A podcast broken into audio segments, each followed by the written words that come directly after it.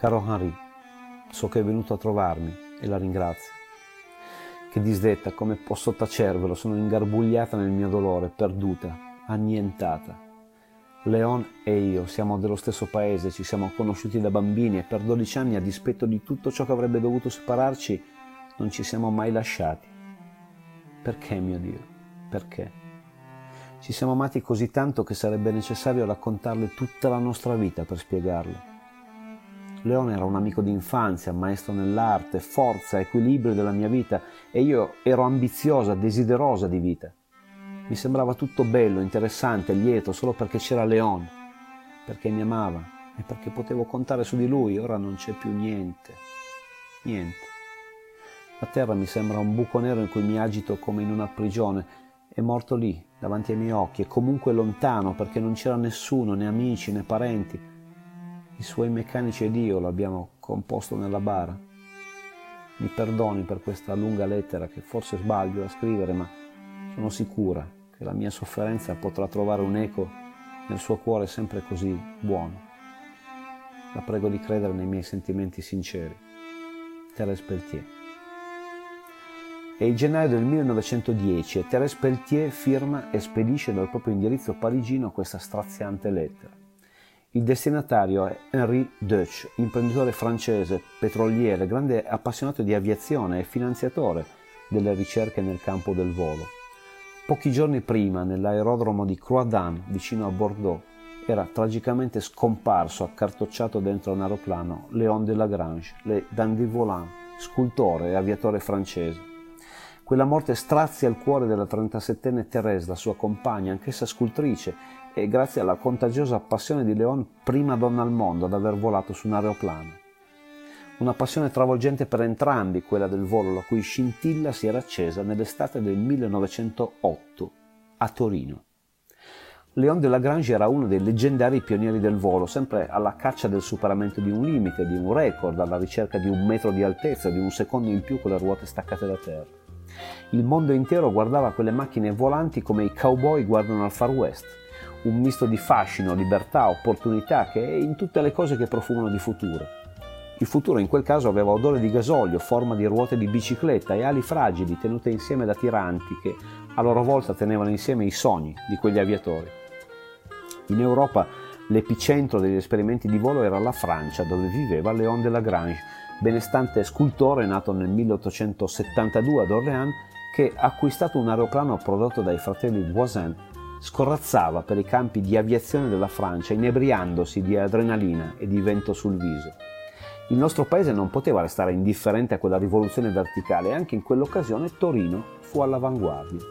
L'ingegner Cinzio Barosi, un futurista, si recò personalmente nel marzo del 1908 a Parigi per incontrare nel suo atelier Léon de Lagrange e convincerlo a esibirsi in Italia. Bastò allargare un po' i cordoni della borsa, Leon non la tirò troppo per le lunghe, accettò una tournée che si sarebbe svolta in tre tappe. Per rispetto della capitale la prima città sarebbe stata Roma, poi Milano e infine Torino. Il suo nome compariva ovunque, De Lagrange volerà, era stampato a caratteri cubitali su striscioni appesi nelle vie principali, su grandi manifesti affissi ovunque. Qualche scettico disegnava un punto interrogativo alla fine di quella frase, ma senza dubbio la sua discesa in Italia era attesa come quella di un messia dell'arte del volo. Il 15 maggio 1908 Leona arrivò a Roma agli esperimenti davanti a migliaia di curiosi, fra cui il re Vittorio Emanuele III, ebbero un esito deludente. Falliti i primi tentativi, riuscì finalmente a far sollevare il suo aeroplano a un'altezza massima di 2, forse 3 metri dal suolo. Fra i più contrariati c'era il poeta Trilussa che, deluso dallo scarso spettacolo, scrisse in versi la sua ten- sentenza. Volava De Lagrange pieno de boria, più arto del mazzo de cicoria. Anche a Milano, dove l'aviatore si fermò per quasi tutto il mese di giugno, iniziò male, con la rottura di un motore, ma il 23 giugno verso sera riuscì a volare per 14 minuti e 23 secondi, stabilendo così il suo nuovo record.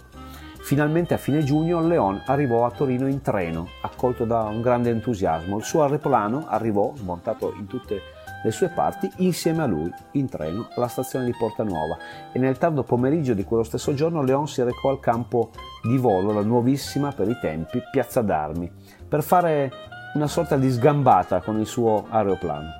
Qualcuno sosteneva a mezza voce che avrebbe tentato di superare addirittura i 10 metri di altezza dal suolo.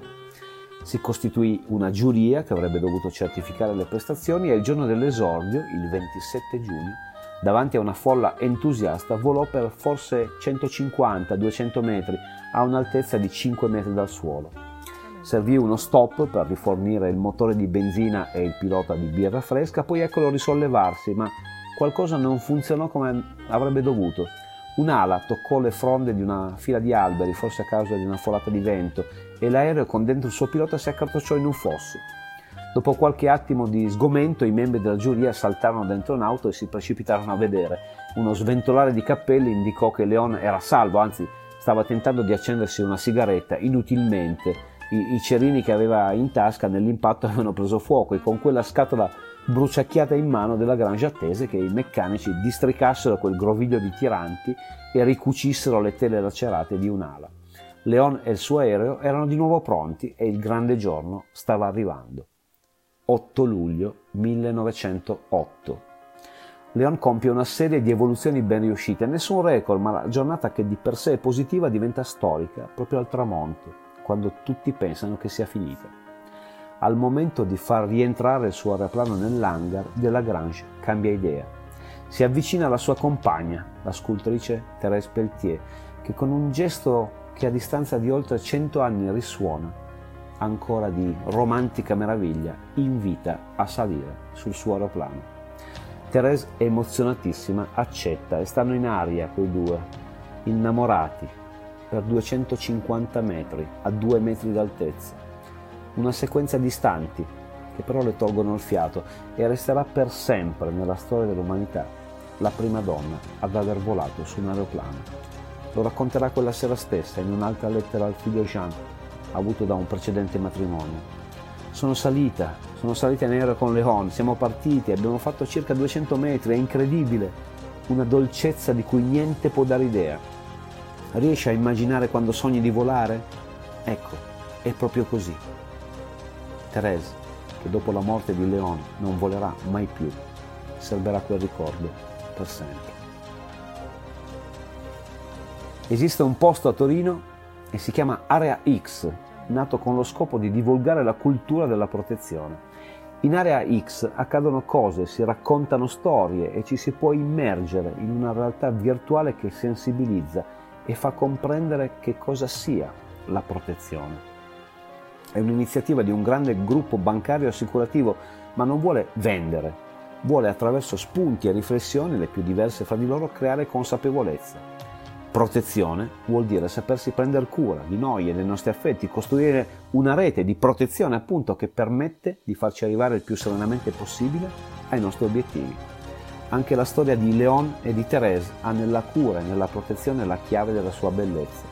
Il racconto di oggi spero abbia acceso curiosità e stimolato qualche riflessione. Grazie, ti aspettiamo in Area X.